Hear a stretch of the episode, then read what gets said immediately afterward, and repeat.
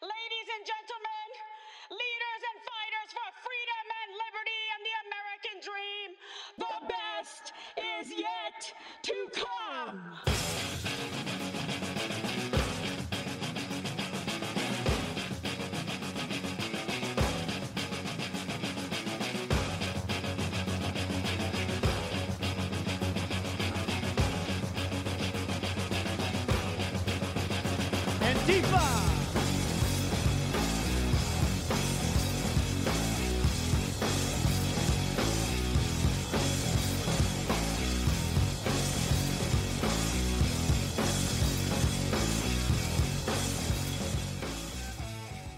Welcome to Move Left Idiots, a socialist talk podcast. I'm your host, Anthony Monterulo, uh, joined here by my co hosts. I have two co hosts this week, actually. Uh, LaDonna is joining us again uh, on a pretty important week uh, for the discourse, so we, we, we thought it would be really important to have a slightly dissenting voice on, on some of the things we're going to talk about on. Uh, and we always love when LaDonna comes on. So thank you for coming back on this week. Yeah, Uh, yeah. Thanks for having me. I'm uh, fresh back from COVID and survived, and I have to say that was the strangest fucking thing I've ever had in my life. And um, I'm in three clinical trials now for that, um, studying like the loss of smell and loss of taste, and there's brain changes. I mean, this thing is fucked, and I, th- I just, I wish people, more people, would realize um, that it's not just, yeah, I had a mild case, I didn't have, you know, like the deep cough that that some people had, I didn't go in the hospital, but that doesn't mean there weren't serious changes. All three of us in my house got it.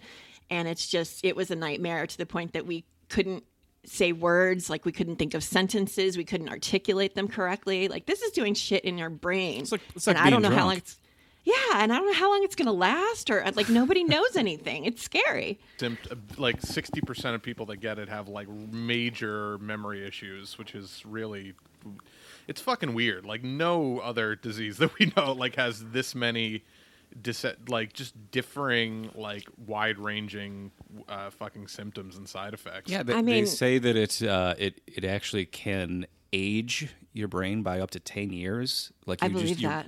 uh, like I don't know how that's possible, or like what what specific neurological mechanism they're basing that Joe on. Joe Biden on. was like the one who brought COVID over here. Maybe he got it like four or five years ago, and then he brought it to. Explain certainly an awful lot. Um, I mean, and these groups are just like heartbreak. There's, you know, Facebook groups for people that are, you know, long haulers and ones that just got it and everything. And I mean, I, I, there is not a symptom that people in there don't have. So it's hard to know what's from COVID and what's just, you know, people that have weird things going on. But I mean, the heartbreak stories, you know, the people on ventilators and dying and losing relatives and being alone. I mean, we've all heard it. It's just, it's tragic. And, um, yeah, just stay home, wear your mask. There's nowhere you need to be right now. uh, vaccines are on the way, and just you know, be safe, people. You say that, but I'm about to get on a train in a couple hours and go to another state. So. God damn you! Hey, I, I have not I haven't had physical contact with another human being uh, aside from my partner for months. Like not even a hug or handshake or anything. Like I, I- just it's hard. deta- I- and it's great because it's like I hate strangers and I hate like physical contact with strangers. So it's like I I can just anyone gets within ten feet, I'm like, yo, back the fuck up. I love not having to like, yeah, be nice about telling people to get out of my personal space. But we're not going to remember how to socialize at the end of it. I mean, I walk down the street now and I look at Great. everyone like they're lepers. Like, uh, Now you know, now stay everyone the has fuck to live their life the way I want. I welcome this. like the the introverts have are going to take this world over finally. Did you have any of like the lung, the tissue damage that they say? You know, like a lot of a good chunk of people who had it end up with like scarring, basically. No, not to my knowledge anyway. And I mean, so I have fibromyalgia, and there have been some writings that people with fibro get the milder case. Um, it has to do with how cytokines react in our body or whatever. So I kind of suspected this might be the case. But, you know, I had the two cancers. I was fucking terrified that, you know, if anything happened and the ICUs are full, that, you know, I wouldn't be somebody they'd save. Um, but yeah, we we lucked out. All three of us got the mild version, um, if there is you know such a thing to have, and um, we are thankful. Yeah, absolutely. Yeah, well, and uh, of course, the other uh, voice you're hearing is are the uh, dulcet tones of my longtime co-host, comrade Dracula. Comrade, what's going on?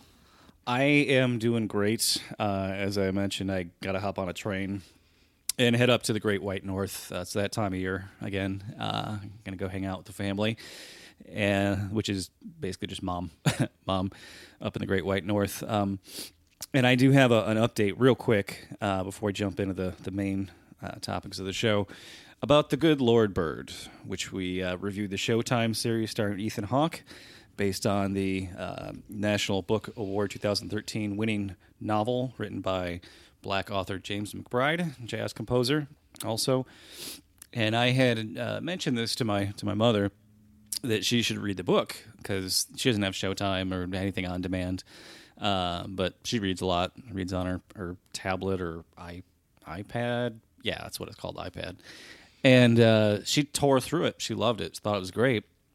And I said, "Mom, if you liked it that much, you should uh, you should recommend it to your to your reading group." She has like a monthly monthly reading group, and they're all know, like older white women, and um, you know the, the the book is obviously a comedy, but there's some really violent stuff in it too.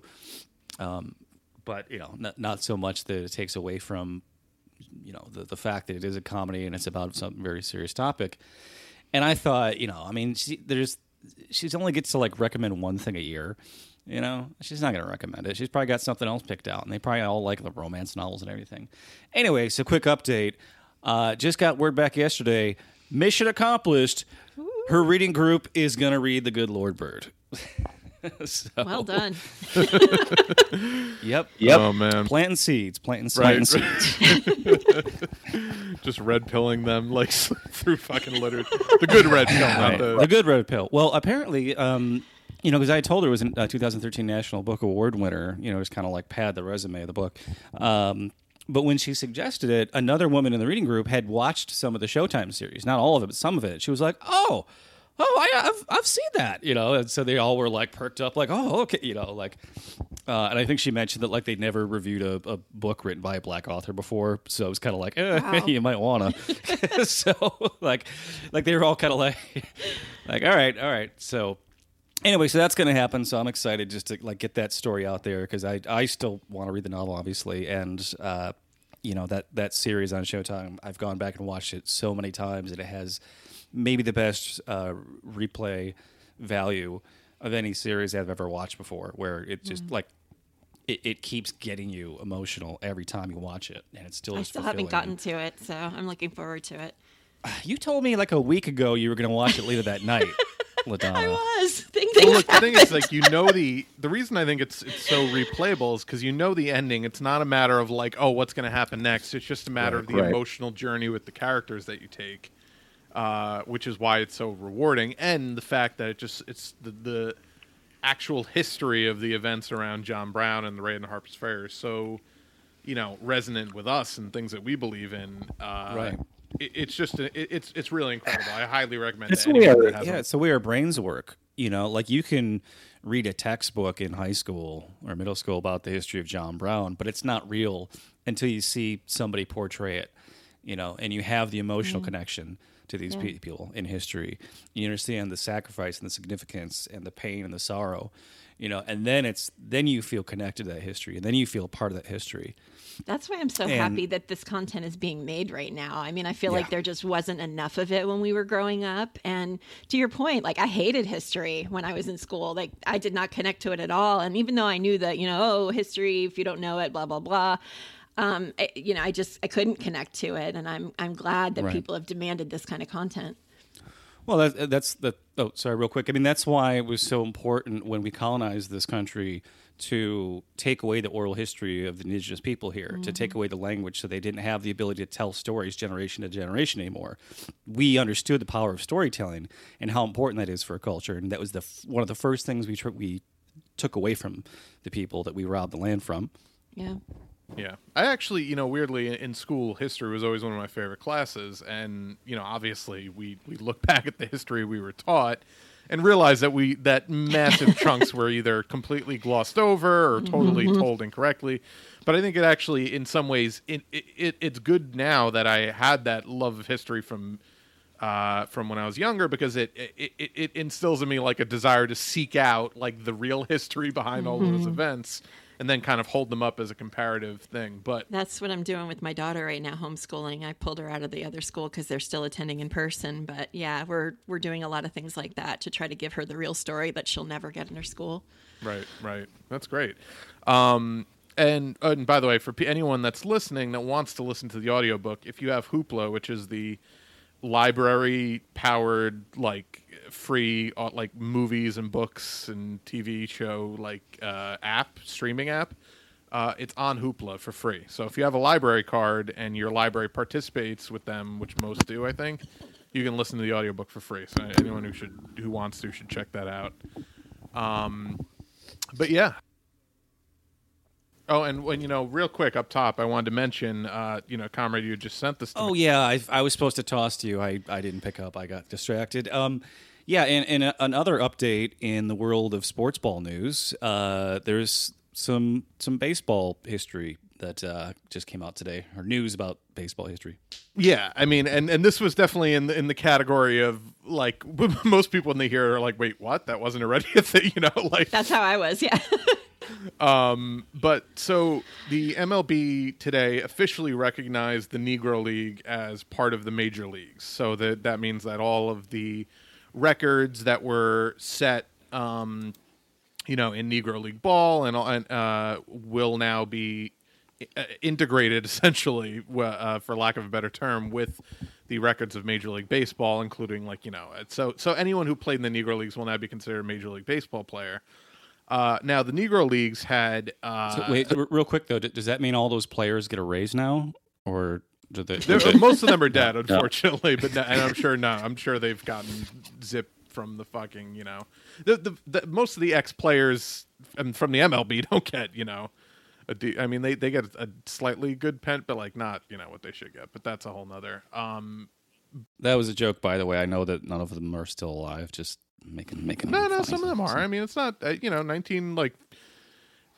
Really, it ran up to the 50s, so it's not you know you're 20 years old in the 50s. Like it, it there's there's definitely some players I think There's a couple. It's it's like World War II. vets. Two vets, exactly like right. Yeah, yeah. it's like the last few fucking decrepit like 105 year olds you know hanging around but um but no i mean and this is incredible and this is something that activists for years have fought um for recognition for because of course the mlb was completely segregated up until the 1950s when uh, Jackie Robinson and I think Larry Doby was the uh, first American League player. They they were uh, uh, allowed to play basically, um, and uh, some of the best baseball players of all time never got a chance to play in Major League Baseball because of the fact that it was um, uh, segregated. So, and, and you know, there were records set within the Negro leagues that uh, white players never will touch, but it was just a matter of like they were completely, you know, discounted by the only professional, you know, baseball league in America for uh, what 60, 70 years now. So it, it's really incredible. Uh, I know my grandfather will be happy about that because he. Uh, he's always been a big proponent of that, uh, and he played actually in uh, the minor league system for the uh, Cincinnati Reds, I believe, uh, for a couple of years before he ended up going to Vietnam. Uh, so, and he's always been, Wow. Wow. he's yeah, he's always mentioned that a lot. Uh, how he, uh, how that that needs to happen. So, you know, it, it's great that it's finally happening. You know, took took fucking long enough. Uh, but yeah, so So you know, if you didn't know much about sports, like I obviously don't, you know, and I'm say I'm like getting interested in baseball, and I'm going through sports stats, and I'm reading through all like the all like the career best records of all these things, and I'm like, wow, it's amazing how all these all these white guys were like the best in the world, because like literally like the records of all the black players would be excluded from that list uh, of of records and statistics. Right, and and you would get the impression that like you know the the Negro leagues were inferior because they're just Right. not part of the record. You know, so that's that's why you know it's important for history to you know recognize these these players were just as good, if not obviously in many cases better. Yeah, I'd be So- curious if any of them have now knocked out, you know, any of the white players in terms of their stats. I'm sure there's some. Yeah, I mean, I, I uh, like once you put all these stats side by side, I'm sure other people have obviously done this before. Um, but it would be great to kind of see like uh, who who is you know you know it's like uh, this is hilarious when United States, you know, our version of football. Um, whoever wins the Super Bowl, we call the world champion, but it's like nobody else plays that fucking sport, so like that, that's nonsensical, Yeah. you know. So that wraps up the sports ball update. Yeah, yeah. And if I'm if I'm sounding any different, we we had some technical difficulties, but we are back now. So uh yeah, that that's that's what's going on. But um yeah, and, um, by the way, you mentioned about the um you know, looking up the stats and see, seeing no black players, but now they'll just look up the stats and see all the fucking steroid guys who are at the top of all the record lists, like Barry Bonds, who has, you know, the most home runs of all time, but also like not really. Yeah. So it's it, it, it's it's baseball stats have always been really fucked up and like weird and like debated and like oh does this count because these guys, but it it's whatever. But it, it's just it is a it's just a nice moment in general for people who've been advocating for that for a long time to see them get that Oh. recognition. one one crazy i don't even understand what this person meant or if they were trying to be ironic or whatever but somebody tweeted out imagine if a whites only league was integrated how crazy people would go and i don't know if they were saying like i'm not I- it just kind of broke my head for a minute and i, was I, like I, I looked at it and I was like, I don't think they're being ironic. I think they're just genuinely, a, a, you know, like a conservative idiot. But um, I, that's literally what happened. like the MLB was a whites only league. I mean, was I- like yeah I, I quote tweeted him i was like i can't believe the negro league baseball uh, teams excluded white folks for over 50 years our past is so shameful shake my head right. Oh man, fucking people. Well, speaking of complete morons who have no understanding of civil rights, I guess we should talk about our incoming 46th president, Joe Biden, because, um, damn, Dear God, help us. he really stepped in it this week uh, in a number of ways. So, you know, we'll talk about some of his other stuff uh, going that he's got going on a little later. But I want to start off with the um, civil rights call. He had a he had a call with uh, civil rights leaders via Zoom. Um, of course, like every uh, Democratic Party affair, they made it very clear at the beginning that no one is to be recording and that it is a private affair. Uh, because everything the Democratic Party does is fucking shameful and backdoor and you know uh, not for public consumption because they're disgusting. Uh, and that's, you know, how, but luckily somebody, some brave soul recorded it and uh, sent it to Ryan Grim over at The Intercept, who uh, published the whole thing and then did excerpts of it for his podcast. Uh, and they're really bad. Like, Wow. Uh, yeah. Yeah. So Biden's, you know, uh, Biden's private voice is is is more or less the same as his public voice, but just w- with zero pretenses for not sounding like a huge fucking dickhead, like arrogant dickhead. Um, I'm gonna play a couple of clips and we'll talk about them, but just uh, the the way the the way he sounds it, it is hundred percent the way that Donald Trump sounds when he's talking about uh you know what he's done and how no one's ever done anything like like it, it is just uncanny the resemblance so Well, and that's what they did on Reddit. They took the the quote and they attributed it to Trump, and everybody got really? all pissed off about it. And then when they told them it was Biden, they didn't believe it, and they're like, "Here's the audio," and they still didn't believe it. right well you know that's out of context and, you know, it's, Yeah. just, it's just unreal and, and yeah you saw a lot of it's amazing whenever biden like peels back the mask and shows the racism the the the white liberals that come out of the woodwork to to you know show their fucking casual racism or their you know they're just below the surface racism as well like Deeply of ingrained racism, yeah, all kinds of racism. Right. So, all right. So here's the first piece of audio um, that came out, and we'll, we'll we'll talk about that. a lot of people in our community are getting a little anxious because they are not seeing enough of the progress they thought they would have seen at this point. Let's not disappoint them, and let's not get to a place where voters in Georgia begin to second guess. Okay, let me respond. I, I, I've got to, I've got to go. Let me respond. There's a lot to respond to here. Let's get something straight. You shouldn't be disappointed. What I've done so far is more than anybody else has done this far. Okay, number one. Number two, I mean what I say when I say it. I mean what I say when I say it. I'm the only person who's ever run on three platforms that I was told could not possibly win the election, and I never ceased from it. One was on restoring the soul of this country because of what I saw happen in Charlottesville. That was it. No one else was talking about it. The words of presidents matter. Nobody else, no progressive, was talking about. it. I did. That's not a platform. Like, what, what what does that mean? Restoring the soul of America. Like, I want to know what consultant told him, "Look, Joe Biden, I know you're all ingrained in policy and everything, but like this this this whole restoring the soul of the country thing is never going to work. Nobody's going to buy into that Aaron Sorkin dialogue anymore. Restore the soul of the country. That's just a that's just a snappy slogan. You don't hear anyone win on that kind of rhetoric, do you?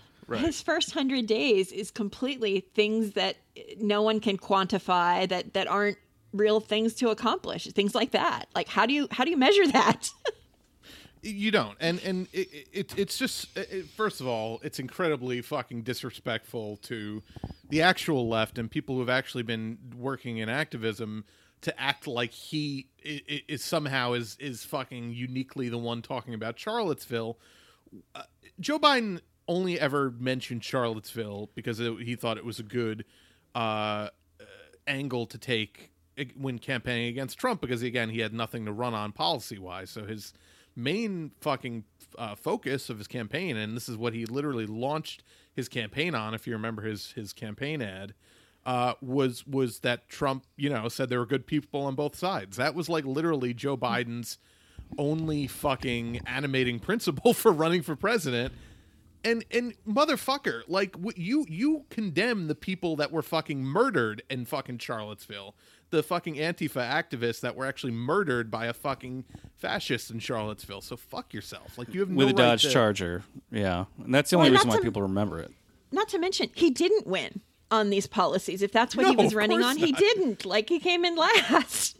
he didn't win on anything but let's be real i mean he fucking you know uh, was was was put his corpse was pushed over the finish line when they realized they had no uh, better options from all of the you know phalanx of uh, Obama clones that they tried to push forth, but it, it, it's just it's so insulting on so many levels. And this is, by the way, this is the way he talks to civil rights leaders. Like this is the way he fucking thinks that, uh, you know, it- like he just has such contempt for anybody asking him to do literally anything. Like they, if you watch the whole call, and I watched a good chunk of it, they really don't ask him to do much. I mean, they basically are just saying, "Hey, like, just do this. Use your executive orders to overturn a bunch of this shit that Trump's." I think you know most of their prescriptions were weak as fuck, and that's you know to be expected with leaders of any uh, movement or organization. You know, they didn't invite leaders from Black Lives Matter. He doesn't even fucking acknowledge them as an organization. Um, that's a whole nother you know ball of wax. But Right. Just the, the the contempt he has for anybody that fucking questions him uh it, it's so stunning that like people voted for this fucking guy and this is again why i just I, I thought it was such a mistake to give any fucking support to him whatsoever from anyone on the left because he's a fucking nightmare he's a he's a fucking conservative nightmare But now they have to live with it. Now they have Yeah. to fucking live with the fucking the, They, the but they shit. don't even Yeah, we care. all the do. people that in their supported bed. him don't even give a fuck. They they again are still defending this because they they kind of half agree with half of the stuff he said. You know, they don't yeah, give but a if shit. the people on that Zoom call realize that uh, you know this sure, is the but they're best going they're to going keep to doing get. it. But even when they try to like e- explain to him what his executive authority encompasses, he's like, "Get out of here, man! The Constitution won't allow it. I can't do none of that because the Constitution." And it's like the Constitution doesn't bar you from any of those things. And then he tries to say that, like, well, the Second Amendment, I can't do nothing about assault weapons. I would if I could. And it's like literally nobody said a word about assault weapons. Right, no, he- he on that that call. up like, what are you talking about, you crazy old fuck? While also saying Uh, nobody's done more to get to, to overturn to get rid of assault weapons than me. He just literally the exact phrase that Trump uses all the time is nobody's done. They are I'm the, same- best. I'm the greatest. Yeah. What Donald What have you done specifically? Can he count point to anything like No. this this record that he's running on that he doesn't feel he needs to change or improve at all? What is it? he, he helped negotiate a huge cut in Social Security that was killed at the last minute. Um, but you know, other than that, I can't think of any you know signature pieces of legislation. But it, it's just Listen, all you black civil rights leaders, I locked up all the all the bad people in your community, so you can thank me for lowering crime in your ghettos. right? Like that's exactly. literally how he fucking thinks. That Right. And and he's yeah, no, he's just unapologetic, he's arrogant, he's fucking stupid and wrong about every one of his policy prescriptions. And he's literally I cannot stress enough, the same as Donald Trump, the same as Andrew Cuomo, the same as Rahm Emanuel. All of these guys are the same fucking guy. They have minor differences when it comes to certain policies, but really not even that much. Like, what, what can you point to that Donald Trump is significantly worse than Joe Biden on? Immigration? No. Criminal justice? No. Well, Like- if Biden starts a war, we're we're he- fucked because every Trump person would be like, yeah, at least he didn't do that. Yeah, Donald Trump did not start a single new war in his in his uh, four years in office. Like he, you know, if anything, and again, you know, he he certainly relaxed the rules of engagement to let the generals do whatever the fuck they want, but. Right. He, he- everything he did publicly was at was making at, at least you know uh, verbal efforts to say we should bring, be bringing troops home, which is way more than I could say about the last fucking four Democratic president, you know, four I mean, presidents. if, if, if Like, anything, Trump was fulfilling Biden's promise of having all our troops out of Afghanistan by the end of 2014. right, right? So, the, like the the one, you know, halfway noble thing Biden wanted to do as vice president that he didn't do, Trump was doing, right? So, you know, and people say, oh, well, you never know what Trump's going to do because he'll change his mind on on a whim every other day, and it's like that on some shit, but like the things he ran on, like ending our forever wars, he was always consistent on that. And nobody You here know? supports Trump, by the way. That's not what we're saying. We're No, just saying you have to look always at the that details in the record. Yeah. But it, it's like I- all the things we were told were going to be the, the nightmare of Trump weren't, and it was mostly just like he he didn't was a dickhead. make yeah he, he was an asshole and stoked a bunch of racism and QAnon conspiracy theorists and everything. Um, but you know, like what what's you know, if Americans have to suffer embarrassment, uh, but the rest of the world gets to not worry about you know being drone striked every time they want to gather in public as much, like so be it. America's had it coming anyway. Well, this and again, this is the difference between liberals, uh, professional class liberals, and the actual left, and actual uh, just not even just the left, just working people in this country in general. Is that we, you know, are annoyed by Trump, but at the end of the day, we're like, well, it's basically a push. Like he did some bad shit. He did, you know, he didn't do some of the bad shit that most presidents do. Like at the end of the day, it was a fucking, you know, stall for four years. Whereas for liberals, he was literally their worst nightmare because they care about none of those substantive things. Their material conditions are completely comfortable and met. So all they care about is the fact that he's embarrassing and crude and you know uh, uh, disgusting to them. I mean, it's Who was the guy today that tweeted out that uh, he hadn't had to think about Biden all day, so Biden was therefore his favorite president? Right. Yeah, and I remember I saw that tweet and I just fucking wanted to bash my head against the wall. Um, and it, again, it's, these are the same people that that f- have all week been talking about what a disgrace it is that people are are are, are mocking the fact that uh, Jill Biden ha- insists on being referred to as Dr. Jill Biden. Um, when she's not actually a medical doctor, she's you know she has a PhD, which is you know great, good for her. Like, like It- it- it's want a such a- fucking cookie. Um, Right. I swear Ben Shapiro is also CIA, and he's just there to like do controlled opposition from the right to get Right. liberals riled up about shit that doesn't matter. And continue the culture war of like, oh, a woman doctor who's a doctor in education. That's that like that's what they're gonna go to, you know, the hill they're gonna die on. right Now, you know, but it's also super disingenuous to uh, that she always refers to herself and presents herself as Dr. Joe Biden because she always does that when they're talking about issues of healthcare and it's fucking really disingenuous especially when you're fucking advocating for a, healthcare plan that was worse than everyone else you were running against um and using your dead son to tell us why we should you know that your dead son is the reason why we shouldn't have medicare for all basically. Like it's it's really fucking disgusting that they use these shields uh to explain away his fucking corruption uh and and you know brazen disgusting uh, giveaways to the health insurance industry by you know shielding him with his dead son and his wife, who's not actually a medical doctor. So you know, go fuck yourselves. Like if you're complaining about the people, the fact that people are, are mocking the fact that she always refers to Right. herself as Doctor Joe Biden. Oh, I loved uh, Um, Ben Shapiro's tweet where he said, uh, "You know, if I went to a dinner party and someone introduced themselves as a doctor, and then someone had a had, you know had, had a heart attack, I'd be pretty upset if it turned out they were a medical doctor."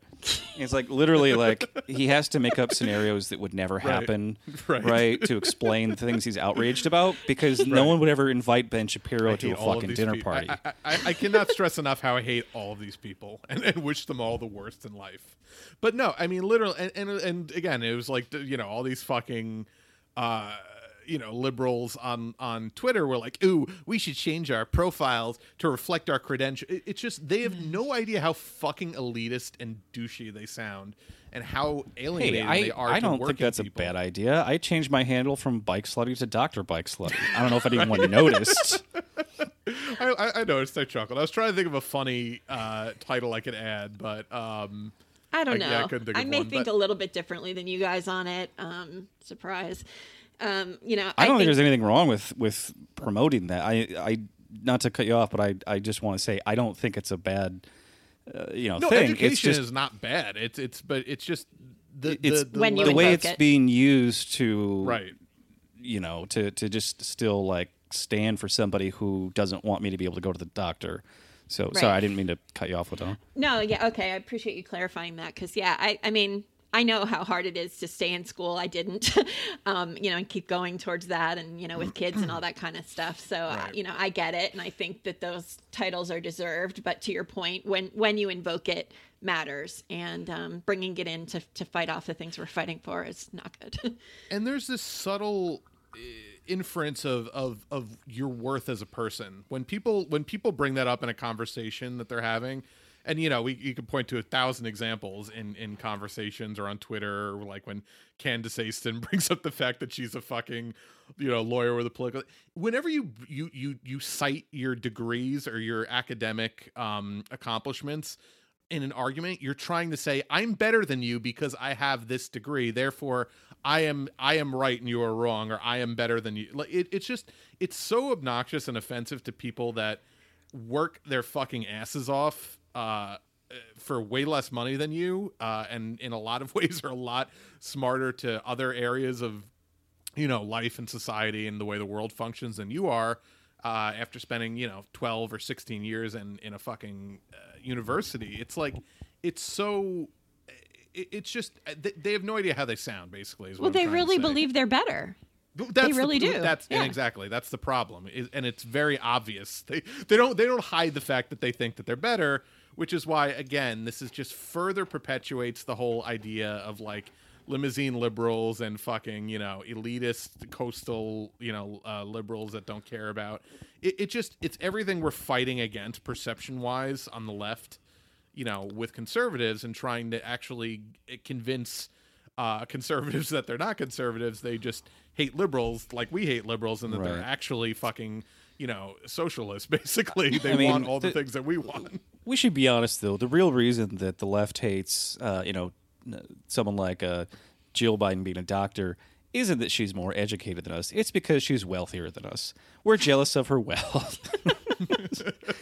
now, actually, she she didn't get her doctorate till she was fifty five, so Right. she kind of like picked it up later in life. Um, but did, did she has she done any teaching at all in education? I don't think. I mean, I I, I, I could be wrong. I don't. I'm not like aware post Of, post doctorate. Um, I feel like we. Would I mean, heard usually, about it. you, I mean, almost everyone who's you know a doctor in education, you think would teach at some university at some She point. She would have had Um, to have because her dissertation was on that. Um, Right, Was on right. teaching in schools and all that. So You'd think she'd want to be called Professor Jill Biden at that point. Right. Like most people in academia go by Professor David Right. Harvey or Professor whoever, not Doctor whatever. because So- most people in academia aren't trying to gaslight you that they have a, a deep history of you know medical knowledge that they can then use to explain to you why you don't need fucking healthcare and why it's good to pay premiums to health insurance companies. That's probably why she goes by doctor instead of professor.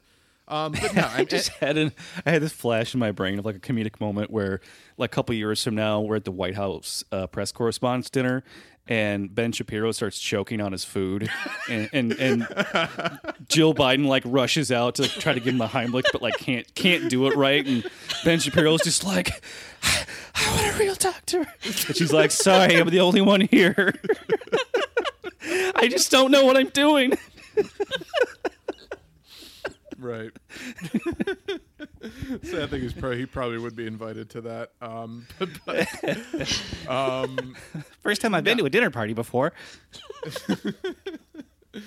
right, right. So yeah, it, it's it's just you know, uh, fuck. Uh, you know, I it, it's just really offensive on a lot of levels um, that she does that, but that's I don't care. I don't care if she I- wants. I it know. doesn't offend me. It, it's funny that people are all worked up over it, like Ben Shapiro. Uh, I wanted to get back to just to talk about the, the some of the reactions to the Biden audio being leaked. Um, there was a uh, speaking of the White House press corps, uh, dutiful as always, woman named April D. Ryan uh, is a correspondent for the White House for CNN, right? Yeah. Uh, and she tweeted out in response to this Biden audio being leaked.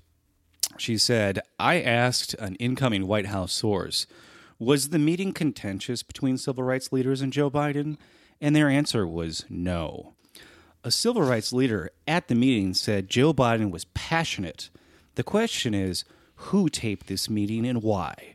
What is their agenda? So I didn't hear passion in Joe Biden's voice. I heard contempt and indignation. Yeah. Yeah. And then it's like, oh, oh, who taped it? Clearly, one of those civil rights leaders that thought this needed to be publicized because he was being a fucking asshole. You know, and but then did she it goes get any on. coverage in the mainstream media? Like they ignored it largely. I, No, no, yeah, they, didn't, I- they didn't run any of this. it. Um, and Your then mom it's like, know oh, about this? No, no, I asked her. She hadn't heard about it. Uh, and then, and then of course, it's like, oh, that Ryan Grim, he's such a sexist, misogynist, you know, whatever, whatever. It's like oh, Biden's an old white guy. Like, what are you Right, talking right, about? Right.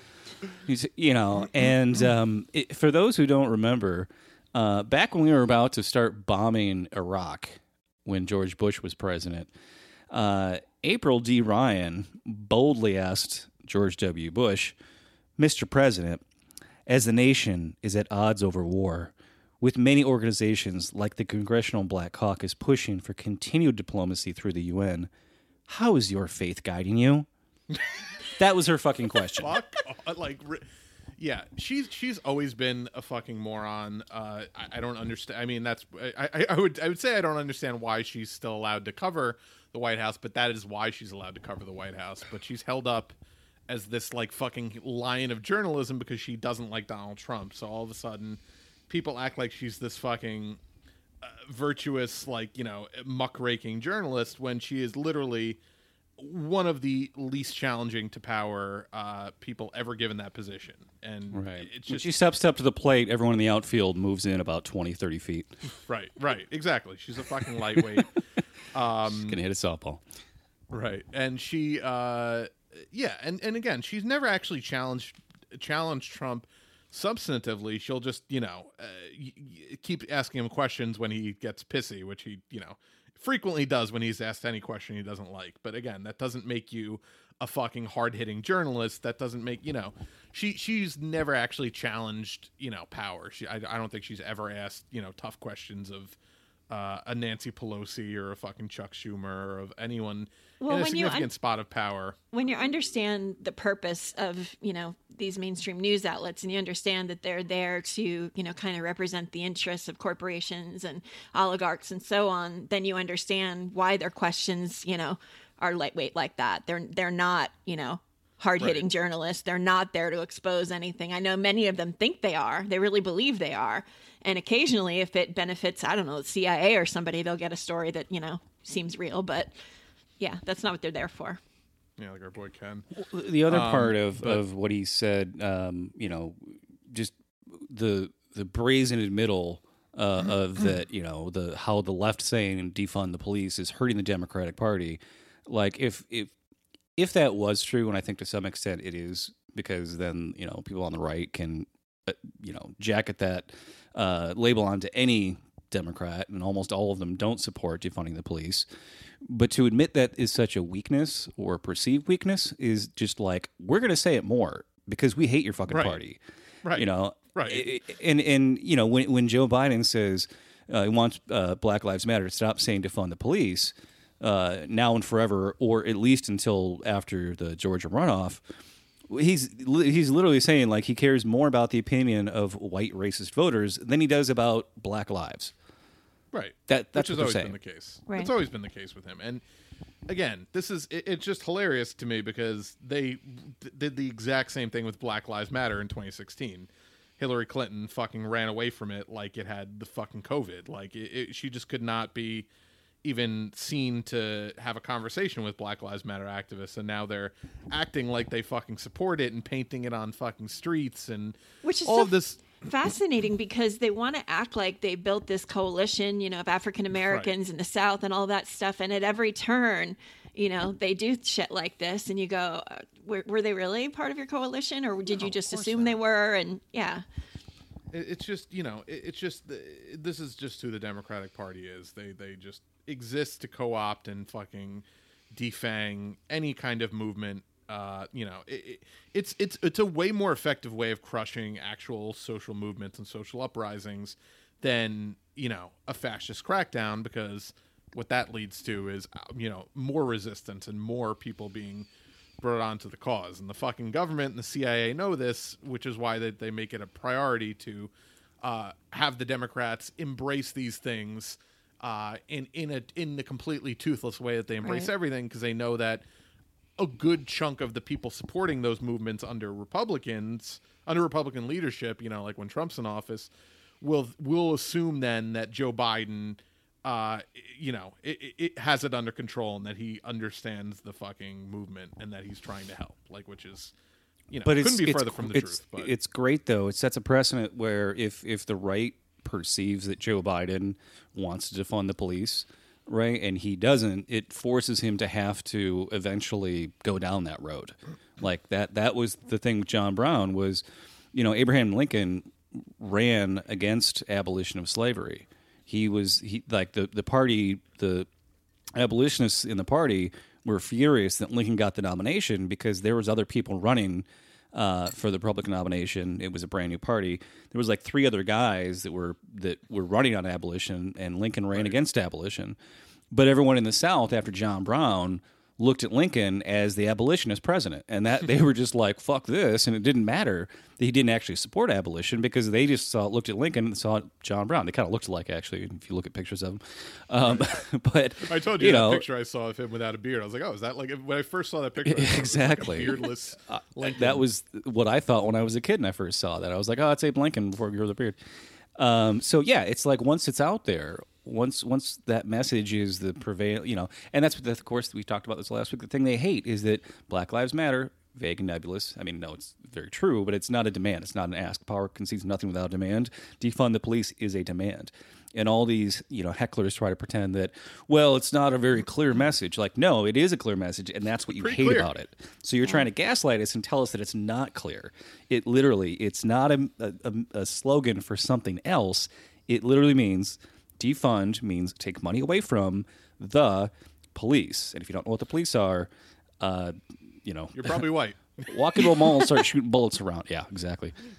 Um, Right. No, exactly. And and honestly, we should just start saying abolish the police because then they can't say that it's a nebulous demand that we that we don't that they don't understand. Be like, oh, great, okay. How about abolish the police? How about that? Just Well, and they were so scared of further terrifying, you know, middle class white property owners. I mean, that was the thing was to, you know, first of all, they played in the, the way that the Republicans set this, you know, debate. They set it as, you know, uh, law and order versus, you know, crime and riots and whatever. And they they responded to that and left the debate in that circle rather than talking about reform or whatever. they always do because at heart they're Republicans, they're conservatives, and I, I actually saw an interesting. I, I I I wish I could credit the person who tweeted this, but he, basically he said something that it never really occurred to me, but it really is so true. Uh, Republicans ultimately don't believe in anything, which is why you see that Donald Trump is is nebulous and will just do whatever the fuck he thinks will get him elected. And a lot of Republicans are like that. Uh, you know, with, with, in terms of you know uh, showing deference to populist ideas to try to get elected. Democrats deeply believe in conservative economic principles, unlike Republicans. Like that's why these things happen under Democrats. It's not only because it's easier to trick the left into supporting these things when Democrats propose them. Democrats actually are, are dumb enough to deeply believe in these conservative principles. It's so- because Democrats will be like, "Oh, what book should I read?" And NPR will be like, "Oh, here's a new book by Thomas Friedman," and they'll Right. read it and they'll they'll be like, "Oh, the Golden Arches theory is real." And if you don't know, Golden Arches theory was Thomas Friedman's theory that you know uh, peace through capitalism meant that uh, two countries that both had McDonald's would never go to war against each other, and he wrote a whole book about that. right? sake. And like literally, like the same year the book came out, Croatia and Serbia went to war with each other, which ruined his theory. and people like mocked him openly for it. And he was so outraged. He wrote another book explaining the Golden Arches theory actually wasn't really about McDonald's. It was just about capitalism. He was so pissed off that like like the the fate of the world mocked him so badly for his terrible capitalist takes. I literally cannot stress enough he is one of the dumbest men alive, uh, and, and, and nobody should ever listen to a single word that he says. But but that's Uh, exa- and- like and people we like him are why mustaches illegal because of my because of Thomas Friedman. But yes, continue. Uh, yeah, uh, people like uh, to your point. Um, that's exactly where you get, you know, uh, people that are liberal, that are anti-war, listen to NPR, listen to, you know, Sam Harris, and then suddenly turn into conservatives. You know, and that's that's where that train moves, and there it's it, it's on purpose.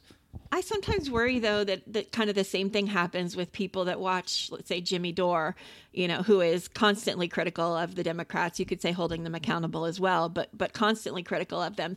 Is that a slippery slope? You know, a lot of people argue this to suddenly if there's no outlet criticizing it, people who are progressive are watching Fox News to, you know, be able to hear the criticisms of the Democrats. And does that then? I think it know. really it depends because I think Jimmy actually attracts more right wing listeners.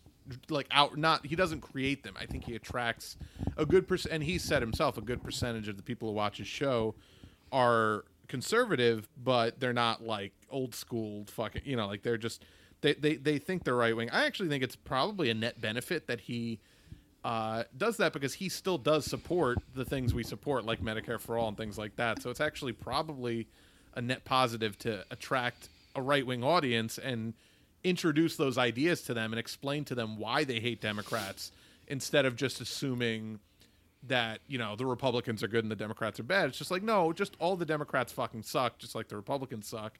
But this is why, and this is what we could have. This well, is the better. When you find out a- things though, like the, the Green Party is primarily funded by Republicans, and you find out, you know, TYT was funded by Republicans or whatever, you can see where there is clearly a strategy to divide us. The problem is there are things sure, to divide us over, so it's hard. but but but we should be divided. Right. That's but that's the point. Is it's you know if they want to waste their money boosting uh you know left wing voices and you know fuck send us money. I don't give a fuck. like I'll I'll gladly take your money and keep saying the same shit about defunding the police and you know.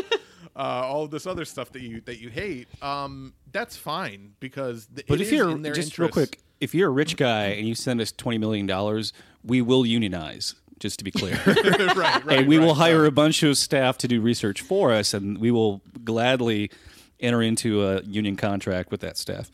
Yes. Exactly. I, I hundred wholeheartedly agree. But, um, but no, I mean, I I think yes, they are. Th- there is a concerted effort from the right to, you know, to boost l- like like what what they would consider far left voices. Uh, like Jimmy, or you know, like like, like whoever, like well, like Krystal Ball on the Hill and that, you know, that kind sure, of shit. sure, Yeah. yeah, and um, but that's and and to divide the party, which it is doing, and that's good because people need to not just see the the, the only thing you'll ever get from from mainstream media is the party orthodoxy, which is you know economic conservatism and vague you know social liberalism like that's the max you're going to get from the the center right party that is the Democrats. That So- is the problem. All these people that believe that they're holding Donald Trump accountable right now, where are they going to be? You know, come January, are they going to be they're, doing they're the already same? gone. They're Yeah. gone already. He's still president, and they're fucking back at brunch. Yeah. Like, they, it doesn't matter to them. They all they cared about was getting him out of office, and that's literally. But they, I mean, they'll they'll just they'll continue their them. their controlled opposition, and they'll say, "Well, we can't do good things because Mitch McConnell won't let us, and that's why we're not going to fight for anything." But you know, I mean, the the thing with with Jimmy Dore, um, you know, thing with Bill Hicks, thing with uh, you know Chris Rock, thing with uh, Joe Rogan is they're all comedians. Like they're not looking at it from a left right praxis. I think once you get far enough down the road, you you kind of see where other people are on that, but you know, like these guys don't give a fuck what anyone thinks about them, and that's the, that's why we need them. That's why we need the court jester there to say the thing that we're all thinking, but we're afraid to say, right? Exactly. And Well- and that's why those guys guys have a huge audience is because it's like uh, they don't care about pretension. They don't care about pretense. Yeah, and I don't want to get too far into Jimmy until we start talking about the, the Medicare for all thing at the end. But I but I agree with you about the. I mean, stand. The whole idea is if you're a good stand up comedian, you're uh, just a keen observer observer of both people and of society. So it, it- you know it, you're not you don't have the pretenses of a journalist or a political figure who needs who feels the need to couch whatever they're saying and what they think is going to help the part the party Right. they support or the organization they're a part of or the network there whatever it is like he, you just say that's fucking stupid you know and i don't always agree with jimmy like i you know i think i thought i thought his coverage of like the Covington High School uh, uh, dickhead kids was really shitty, but that but it was I, I thought his opinion was really shitty. I don't think like he was doing that as a grift to fucking trick. You know, people have sh- some people have like really good opinions on things and really shitty opinions. Like people don't agree on every issue, and that's fine as long as we're all you know trying to accomplish the same goals, which I think largely we all are. Well, and all of um, these characters do throw around that word grift about each other. I mean, that you know there was fierce argument between Tim Black and Dore and all of that stuff. They they all say it about each other. Ben Dixon, they all do. Like, right, right, and, and again, everyone accuses everyone else of grifting, and they're all. There's nothing wrong if people want to to pay to watch your your content for your opinions. That's not a grift. Like I don't understand what what the fuck these people don't understand the definition of the word grift. Now you know what like Dave Rubin does is a fucking total grift because he has no opinions of his own. He's literally is just fed them by by you know by the Mercers and and is funded by those groups to uh, to put those forth. And the way you can tell the difference is if you're ever actually pressed to argue your position, you crumble like fucking origami. Like you, you, you just completely you fold, and you Right. have no uh, you have no way of backing up or explaining why you believe the things you believe, or, or you're like Candace Owens, like people like that that just don't know anything and can't defend their positions. Now, if you believe in something and you're pressed on it, you will be able to back it up. That's the difference between grifters and not grifters. Mm. Um, a lot of people who believe things that are just awful uh, lie a lot to try to protect that. oh, that sure, thing. sure. Well, But and I- I've heard- different than a grift, though, too. I think. I've heard things internally from people closer to Jimmy that say he don't he doesn't really believe, you know, all the things he says or some of the things he says. I've heard that. I don't know if it's true. I don't know him well enough and you know, honestly, when it got into the real personal attacks and stuff, I, I felt like I had to back away. I did say at one point I felt like he was kind of an outrage grifter. I do think that he, you know, his shtick is getting people really pissed off. Um, you know, he's People entitled to should be make money pissed from it. Off. I, I think that when people are saying we elected Joe Biden, we won, it's over. I can go back to not thinking about it- things now. That pisses me off. Right. Right. we because don't want that. because people are going back to bed. They're, they're going back to bed. America. Here's here's 15 channels of American gladiators. Don't think America. Then yeah, I somebody needs to wake people up again, and that's why I was like, Jimmy Dore is fucking doing the Lord's work right now because he's not letting, you know, we're well we're gonna first we got to get Joe Biden elected, then we can pull him left. Well, no, and actually not that, and actually even the Progressive Caucus, uh, we're not allowed to pull them left either. Like what? What the fuck is wrong with you if you think that? Right. Like something needs to be fucking done. Somebody needs to put the fucking brakes on this thing before you know, because I guess we're just gonna get Let's- into it here. Yeah. So Well, let's n- just let's. I, I want to wrap up Biden because we have a lot to talk about with, with that still. But we'll we'll get into. I want to save that for the end, the Medicare for all thing. But, uh, but yeah, but yeah, let's just let's wrap up the Jimmy thing because I, again, I I think uh, you know much like and and Edward Snowden talked about this too. It. The, the the worst thing that could happen to to an idea or to to a new something you want to get out there and be talked about is for the person uh, who presents the information to be become the subject of the of the focus rather than the actual message. Which is why like Snowden was like, I, I don't want to be exposed at least at first because I want people to discuss the the things I'm revealing and, and leaking, not me as a person. And he, he knew that that would be the strategy when you know they figured out who did it is to deflect from all of the things he he revealed by talking about him as a person and making it about his character. And they did. They yeah, tore but his you life need apart. that. You need that though. You need the John Brown.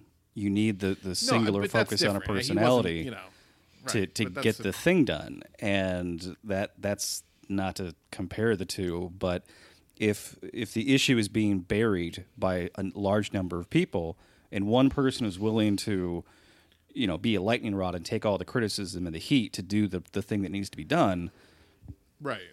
I just don't want the thing to get. I, I just don't want the the conversation to get deflected by a con- like into, you know, who's grifting and who's not. Like, which is what It it, largely became on Twitter. Yeah, it really which, got into which that. was unfortunate. Uh, but that's what Twitter fucking does. But we'll get we'll get to more of that later. I just want to finish up the Biden stuff. We have some more audio from his call. oh you got- um, oh gotcha sorry i didn't realize we were still that far yeah, yeah. um, I know. So, uh, yeah. So this is this is another uh, just piece of, and, and again, I, I highly recommend anyone just go if you hate yourself and want to spend an hour listening to Joe Biden, uh, you know, incoherently mumble and then very coherently rage at civil rights activists for asking basic things of him. Uh, go check this call out. But this is another choice uh, segment from that from that call.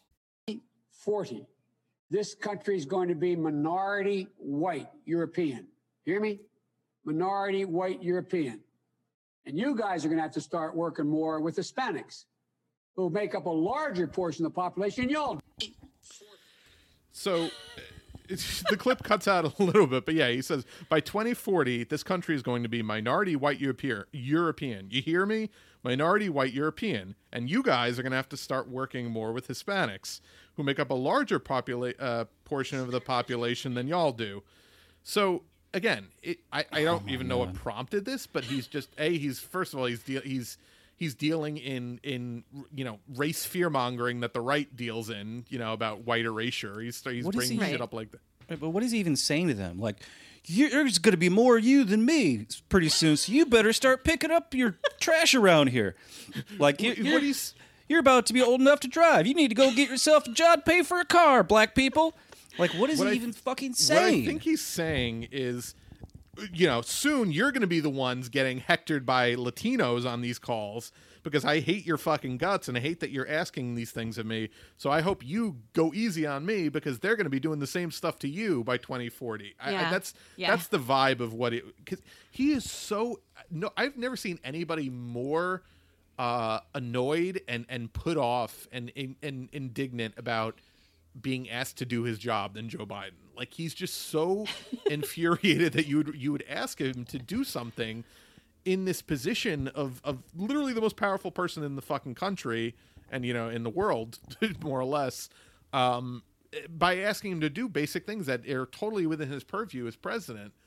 He's he's furious. Like he just is is such a fucking prick. Like it's i again, I, this he is a fucking menace, and I, I, all the people that were like, "Oh, lesser of two evils," I don't see how this is lesser of two evils. Again, and I, you know, we talked about. I don't. We don't have to go into a whole long thing about that. We talked about it ad nauseum in the lead up to the election. This is not, in a lot of ways, this is a much greater evil because he is being able to get away with this shit with impunity from a lot of the people that should be holding him accountable.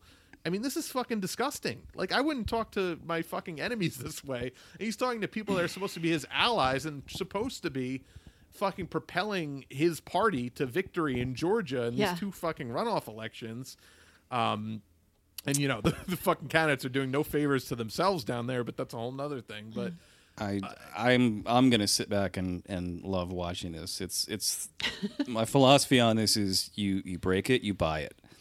Like you got to live. This was the guy you elevated to stop Bernie, and now you have to live this train wreck. Um, and, and you know his campaign had nothing but contempt for Latino voters. I got just two headlines here from Politico. This is from uh, once Biden was already the the nominee. Politico. Biden's Latino outreach is under fire, and they quote from uh, somebody that they quote from the article in the title here. I can't tell what their strategy is. uh, and this from the week uh, headline: Biden campaign doesn't consider Latinos part of their path to victory. One political operative said. Uh, so literally, like like Bernie's, you know, Bernie won Nevada by like seventy percent, something like that, because he had amazing Latino outreach. Um, and, you know, he had some people that were undocumented, um, publicly were undocumented, who were working on his his uh, immigration policy, and were vocal about that. You know, and Biden's just like, eh, I don't need those people. Y- Right. You black people, go corral those Latino people for me because I don't know how to do it. He wanted the nervous whites. That's what he wanted. Right. That's that's all he, that's his fucking constituency. It's the only people that actually support him. So real quick, I want to get through this because we got to wrap in a few minutes. Yep. But um, so so this is from an NPR article uh, regarding his his Latino strategy. Although Biden promised to reverse Trump's most restrictive immigration policies, he didn't include immigration among his four top four priorities: uh, COVID, economic uh, recovery, racial equity, and climate change. That was intentional, says a person familiar with transition discussions. He told NPR that Biden, the Biden campaign, and then the transition team felt that immigration activists had become too adversarial. Quote, there are a number of people within Team Biden who are just uncomfortable with a lot of the policy initiatives that they recommend, which is why when you saw Biden's four core issues, immigration was not one of them, he said. So they literally are punishing people for asking him to literally just stop fucking putting kids in cages that he him and Obama fucking built. Like that's literally eh, eh, you know, we we saw all through the campaign, you know, telling the fucking the the the immigration activist to go vote for Trump when when he asked him if you're going to stop deporting people like Nothing will fundamentally change. right. No, it'll actually get a little bit He's not worse. going So- to tear down Trump's border wall either. That that's So, staying yeah. up. No, of course not. Of It'll course probably not. So- continue being constructed after Biden's uh, in office. right. What right. about the wall So- around the White House? That'll be interesting. I think that's probably a permanent thing at this point. People Yeah. are fucking nuts. Like that's that probably is should be there at this point. honestly. Um, uh, yeah, so real quick, so uh, you know, we we were going to talk about uh, Judge a little bit, but I think we're gonna have to probably have to table that a little bit till next week. But basically, That's for fine. people that do- That's don't fine. know. Rap Boy got uh, a, po- a a plum post uh, that you know that w- w- we'll talk about it next week. But basically, he got uh, named as the nominee for head of transportation, um, despite having no significant background in transportation, and despite much more qualified people who worked at DOT or worked within you know flight attendants unions, president of flight attendants, things like that. Uh, we'll, we'll get into the specifics of the you know the goods and the bad, the good and the bad of why uh, you know that pick is. Uh, another It's one that I um, the, like the first one that didn't want to make me throw up was uh, Jennifer Granholm getting appointed or uh, nominated to Secretary of Energy, Right. um, which I don't really like know she much about her. I know she's a Michigan, she was a Michigan governor. Democratic right? governor of Michigan. Um, but when she got in, there was a plan uh, to build seven new coal-fired power plants in Michigan, and she pretty much single-handedly put the kibosh on that. Um, good. and it, it, it cost her her reelection, but she was like, you know, when when like the, with uh, Ann Richards did some great environmental justice work as governor of Texas, and it because of it, it cost her her reelection. Like you know, doing the right thing, knowing that you know it's for the public good, for the public trust, but that it's going to prevent you from getting reelected. Like that, I don't know. That's Which is why when degree of Pelosi's on her way out, she could like let Medicare for all get a vote, and she could make it her legacy if she wanted to. Like she would She not have to worry about getting want to, uh, reelected or anything. Deeply conservative. Yeah. In her like, she's. I mean, she's a fucking. She's a fucking hundred millionaire. Like she Yeah. doesn't.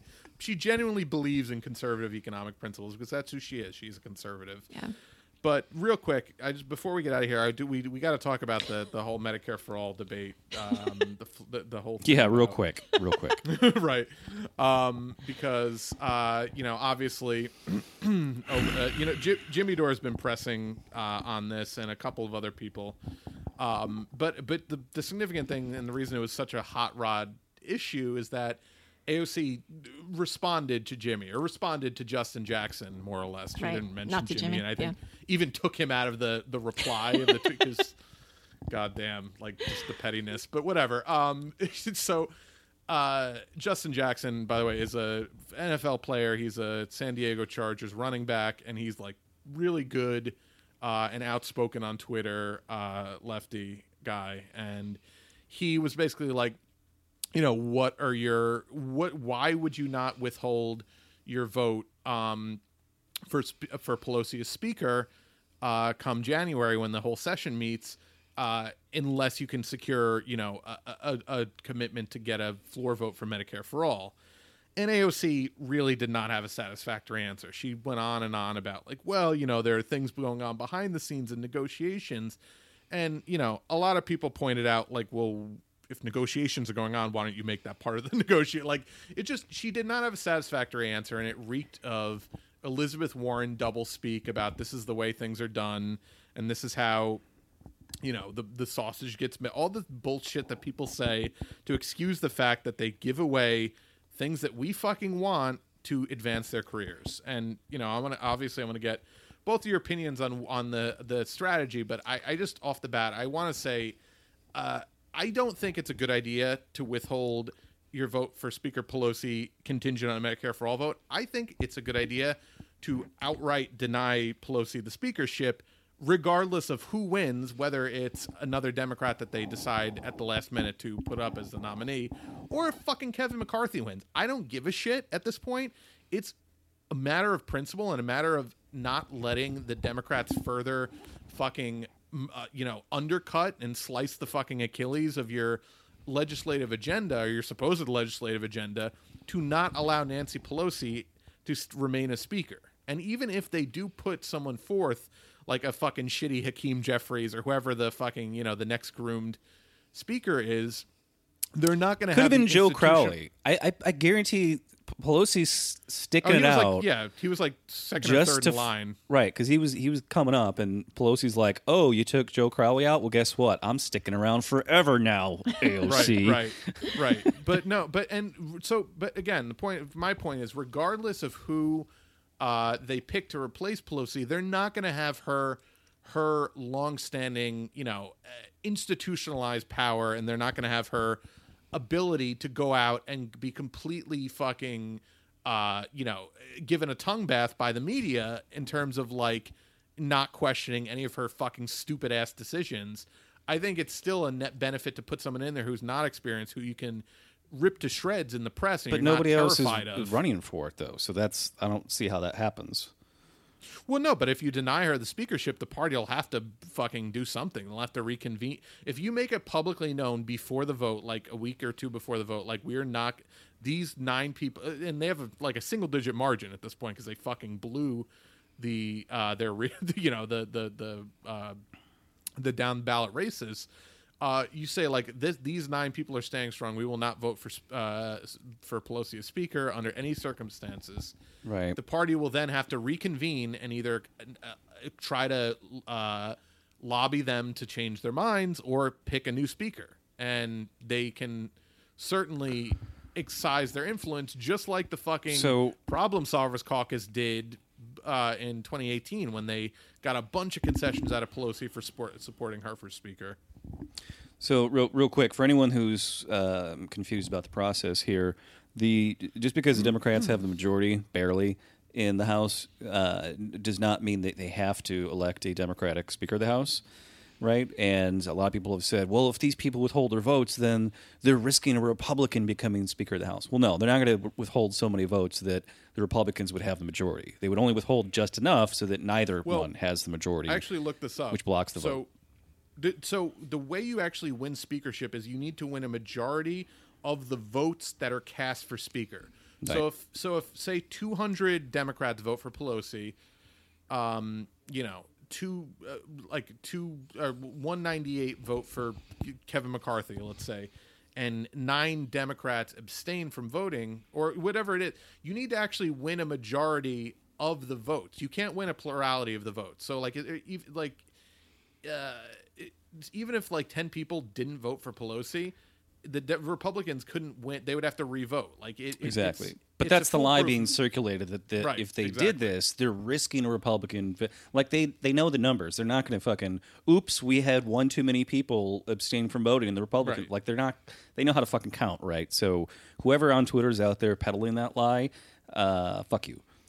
Well, and I was immediately like vehemently opposed when the idea was just they're gonna they're gonna withhold this vote, which you know we already know she has overwhelming support. They already held a vote for her for speaker already. They should have. I I, I don't want her as speaker. They should have organized to completely oppose her. Like I support that.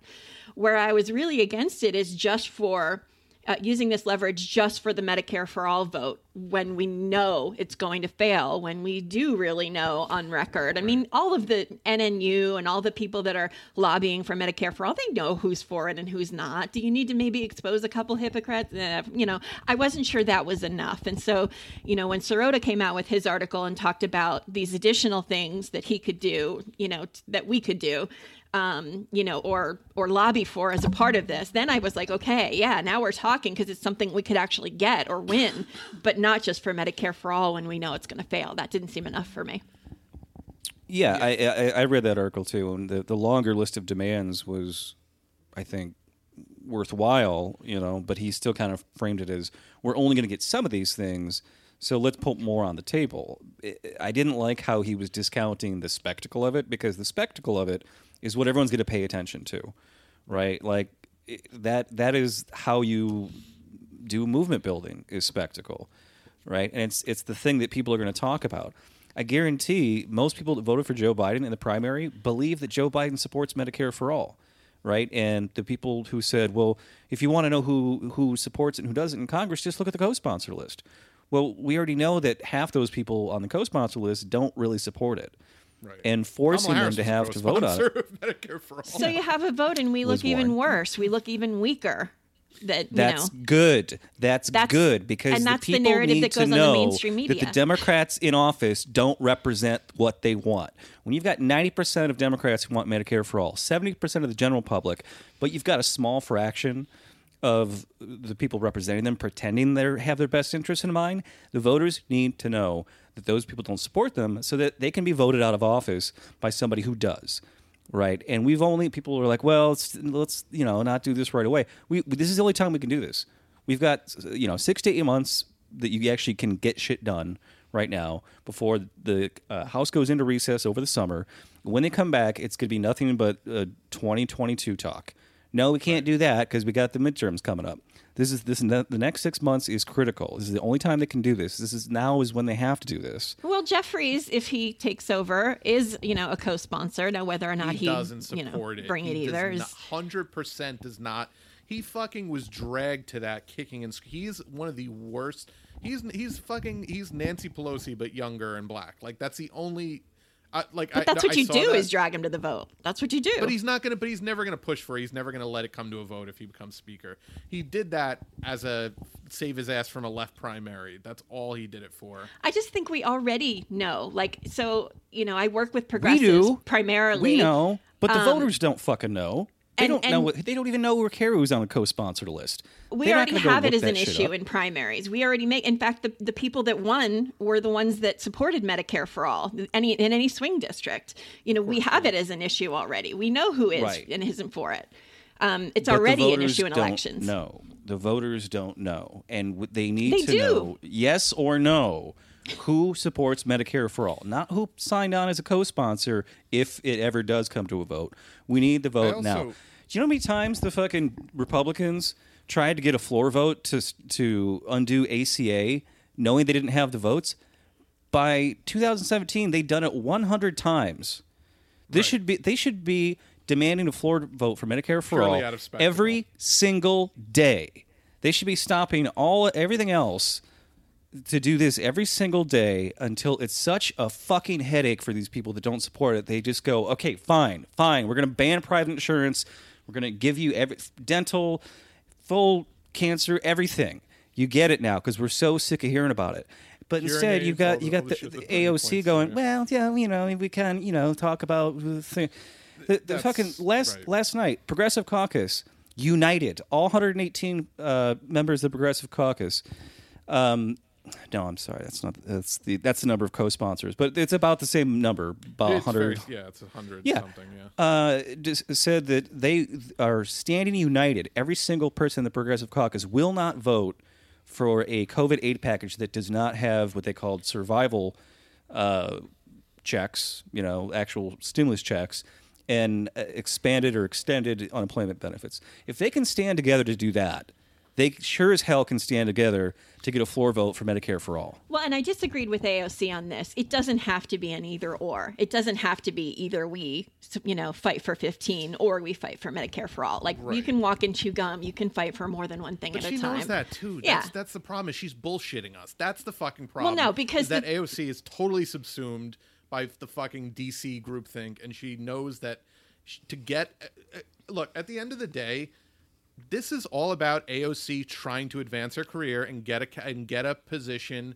on a, a committee. so she And can do more. I get that. But she can't do shit if Nancy Pelosi's the fucking speaker. Like you could be. I'm I, look. I'm not trying. I'm just saying. Like this is this is my whole thing. I don't give a fuck about your fucking career, AOC, or any of you fucking people. If you are sacrificing pushing forth these policies to get the things that we need to fucking survive in order to advance your career and you're trying to sell it to us as oh well when i'm the head of ways and means i'll be able to set the budget. Yeah that gets voted on by the fucking speaker of the house nancy pelosi who's going to crush anything good that you put forth so it's fucking meaningless all it means is that you get to advance your career in dc pretend like you're fighting for something and then watch it go die in the I fucking graveyard. I don't see it as graveyard that is self-interest. the fucking house I don't see it as self-interest because you look at she made this video of the things she's accomplished in two years. Would any of that have happened if she wasn't allowed to get any legislation on the floor, if she had been completely blocked out? Pelosi's a fucking dragon. There is no if you cross her, there is no way she will ever let you get anything done. You will be a ghost in any committee meeting and any discussion. You will hear nothing. What meaningfully has she? That's uh, that's why you have caucuses.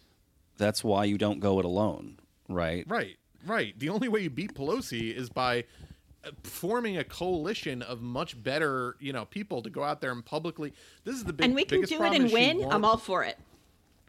But they can. This is the point. They don't want to because they're fucking institutionalized. They think, and I don't know if it's they think or they like they don't give a shit. It's some combination of they've either totally just wanted to, you know, get into these seats and get into these positions of power from to begin with, or they've completely internalized the DC logic of well, to get along you have to go along, and you have to.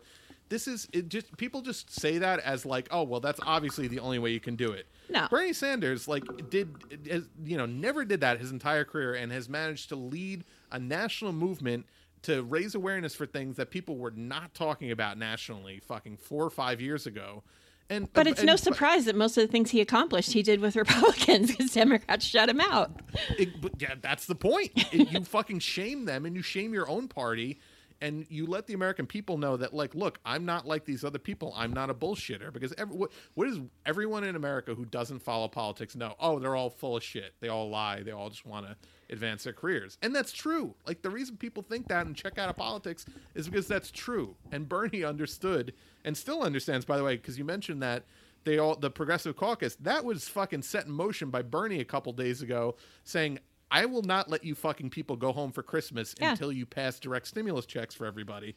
And everyone on the progressive caucus Right. And Bernie's like, it won't hurt me. I'm Jewish. right look like look motherfuckers it's Ray Hanukkah I already had my my fucking eight nights I don't care I don't give a shit um, well, just and- to speak to the the careerist line. I mean, if you're a member of Congress who just got reelected by a 17% margin to your party's majority in the House, and you still won't do the bare minimum of refusing to reelect the Speaker for opposing Medicare for all during a pandemic, then you're a fucking coward, and you need to be primaried. and and the point is like if she's worrying about being marginalized again like you said a she's blows it away in her district every fucking you know every time she's run um right now you're like what you're you're already fucking marginalized. If you can't do anything that you want to do, or you can't cross the fucking leader of your own party for fear of reprisal, then you're as marginalized as you can be. Like, what are you accomplishing? Like, sure, she put together her fucking video of like, oh, we did this and this and this. Did you like? W- what did you do substantively to actually put any of these big ideas that'll help the majority of Americans forth, other than uh, kind of you know like just fucking like uh, get people kind of glommed into the party. Like it, it's just I don't understand. I'm to have to leave it with this, you know, that I supported what Sirota said. If it's more than just the vote, like I'm all for it. Yeah. And I wish they would have. I wish they would have organized to completely oppose her as speaker. And I wish we had someone else. All those things are true. I just wouldn't have supported it on they its literally own. could put they literally could have put any but that's the problem. She's like oh there was nobody else. Nobody else is running. Then fucking run yourself. Like what are you doing you fucking coward? Like run yourself. Fucking convince barbara lee to run although she's been pretty you know establishment leaning lately like convince literally anybody to run. Convince Pramila Jayapal to run. Yeah. you literally could say look i don't care if you want to run or not Pramila we 10 15 20 people whoever coalition you could build are going to vote for you so you might as well say you're going to run because if you don't then you know we're going to end up in a deadlock that's what you fucking do if you want to actually get rid of pelosi and get rid of the deadlock but you know if you want to make sure you get a nice plum career uh, you know a nice plum committee post that's not what you do so I, that's that was just my issue with her this week but Well, she's already on a bunch of committees, right? right So, she's trying to get on better committees right, but I mean, I don't think it's all not- self interest. I, I going do think she wants to do more and accomplish more. I don't think it's all just about uh, advancing her profile. I think she's genuinely trying to be able to affect more change. We don't have time to fuck. I, yeah, I know. We, we just don't have time. We don't have time for No. you to fucking climb the, the ladder in DC to fucking, uh, you know, get a, a top committee post and maybe eventually, you know, get a better speaker in there. We don't have the fucking time. Like, we're out of time. Speaking out of not having time, there was an audio We're well out of thing time on this that I wanted to I wanted to to play. leave. I'm just going to describe real quick, but somebody took a bunch of footage of uh, you know, back before anyone knew who AOC was, one of her first like YouTube interviews was on Jimmy Dore's show, right? So she kind of got her start with with Jimmy Dore, and they cut they intercut things that AOC said back in 2016 Yeah. With things that Jimmy Dore is saying now, and they track with each other. They they're the same thing. But you listen to AOC talking about what we need to do now, what we can do now. That's because she's For- had the talk. The second that they get in office, Pelosi brings them in know and that. has the talk I with know them. that. Yeah. But that's the thing when you when you say, "Oh, she's still fighting for us," and you listen to what she said just four years ago compared to what she's saying now, and it's like I don't see her fighting for anything right now. I I think she's still. You know, that's why she had to put out a video of like, look at all the stuff I've done. Uh, You know, Right, I mean, right. That If, if it was- if that it was self-evident, why would that be your pinned post on Twitter? Right, right. So I, you know, I just again, I'm not saying like, oh fuck AOC, I have no use for her whatsoever. But she's so quickly subsuming herself into the Democratic Party machine that I have little to no hope that she could ever break out of it and become an outsider figure who can actually accomplish something within the Democratic Party. But that's right. and you know, and that's why I said that you know I think what Jimmy Dore has done has has pushed us forward about two years um, in, in this conversation because a lot of people I don't think you know they don't know all the procedural things well enough to know that Right. like oh the Democrats you know Progressive Caucus could do this thing that would be like a huge uh, line in the sand. He you know, certainly got get it- himself trending, and then of course Tim Black wanted Right. to get in on the uh, attention right as well. but the, but Yeah. you know when i talked about that window we have you know six months of, of legislative time to actually get shit done before it's recess and then before it's the midterms you know like and then two more years goes by and nothing's changed that's why i said you know this what he did was you know put a stake down where people are going oh yeah they could do that but they won't what the fuck so right. Uh, that's the significance Yeah. Yeah. All right. Well, I, we, we we gotta let you guys go. You both have trains or planes or appointments to catch, and um, we, we're gonna go revel in the world of Pete Buttigieg's uh, purview. right, right, right. Can't wait till we have we have rainbow flags on the side of our decrepit subway cars. I can't believe yeah. we got through this discussion and didn't all kill each other. You should have allowed more time. Hey, you take enough notes and you just rely on those. You don't have to Right. shout and swear right, as much. and we'll, we'll, I- I'm sure we'll we'll talk about it more as the vote comes to to pass, and we'll see how that you know all goes. But Yeah. seems like they're going to extract literally nothing from this. Uh, but yeah, we'll, we'll we'll see. We'll see what happens, and we'll talk more about it. Thanks for But, having yeah. me on. Yeah, Always absolutely. a Thanks for pleasure. coming Always on. welcome. Um, if you want to support the show, rate, review, and subscribe on Apple Podcasts. Follow us on SoundCloud, soundcloud.com slash move left. Um, uh, we have a Facebook, facebook.com slash move left idiots. Patreon is patreon.com slash move left. Merch available at tinyurl.com slash move left pod. Get your Uh, stocking I am on- stuffers. yeah, There's still time. yeah. I think I don't. I mean, they make no guarantees about TeePublic shipping policies, but uh, go go try it. Um, we, I'm on Twitter at move underscore left. I'm on Twitter at Bike Slutty. And you can hate on me at P O L I B E N T, Polibent. And right. you can also go to your, uh, your Twitter account. Your uh, pinned post is still your GoFundMe, I You're- believe. yeah, Yeah, yeah. right. So to help you with health expenses, because Yeah, I had to put off my surgery because of COVID. So I've got more breast reconstruction co- stuff coming, and of course, new deductible. I mean, you know, I'm fighting with everybody. We need to get Medicare for all. So Need that. Well, we need to make sure uh, AOC gets that cabinet spot though first.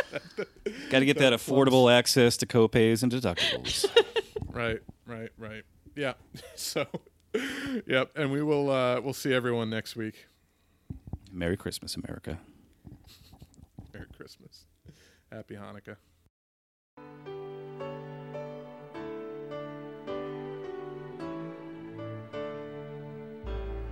Was Christmas Eve, babe, in the drunk tank.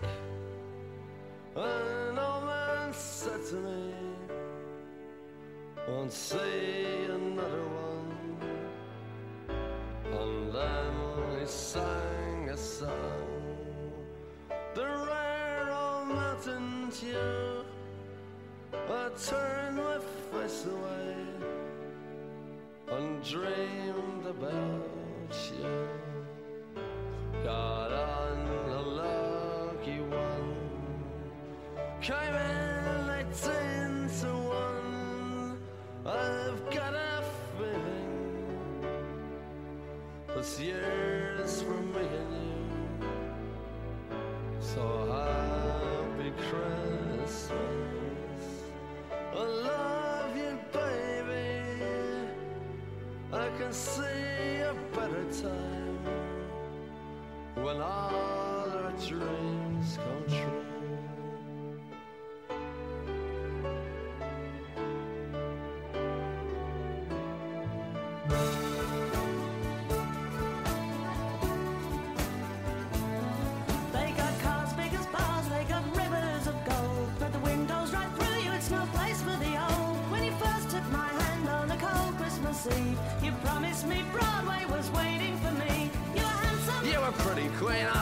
New City when, When the band finished playing. They held out for more. Sinatra was swinging, all the jokes they were singing. We kissed on the corner, then danced through the night. The boys of the NYPD choir were singing, away, babe.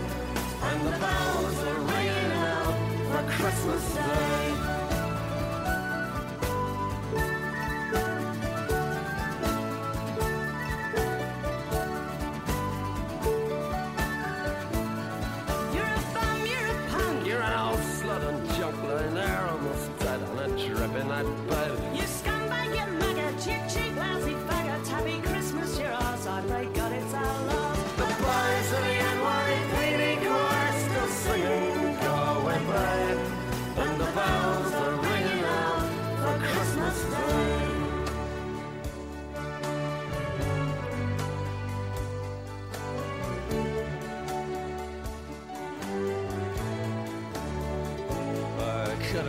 Someone.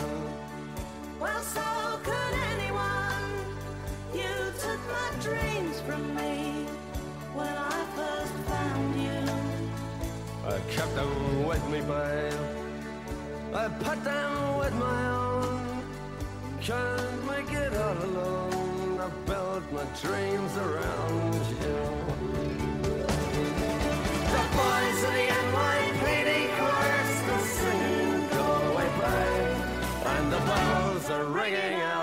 A Christmas day.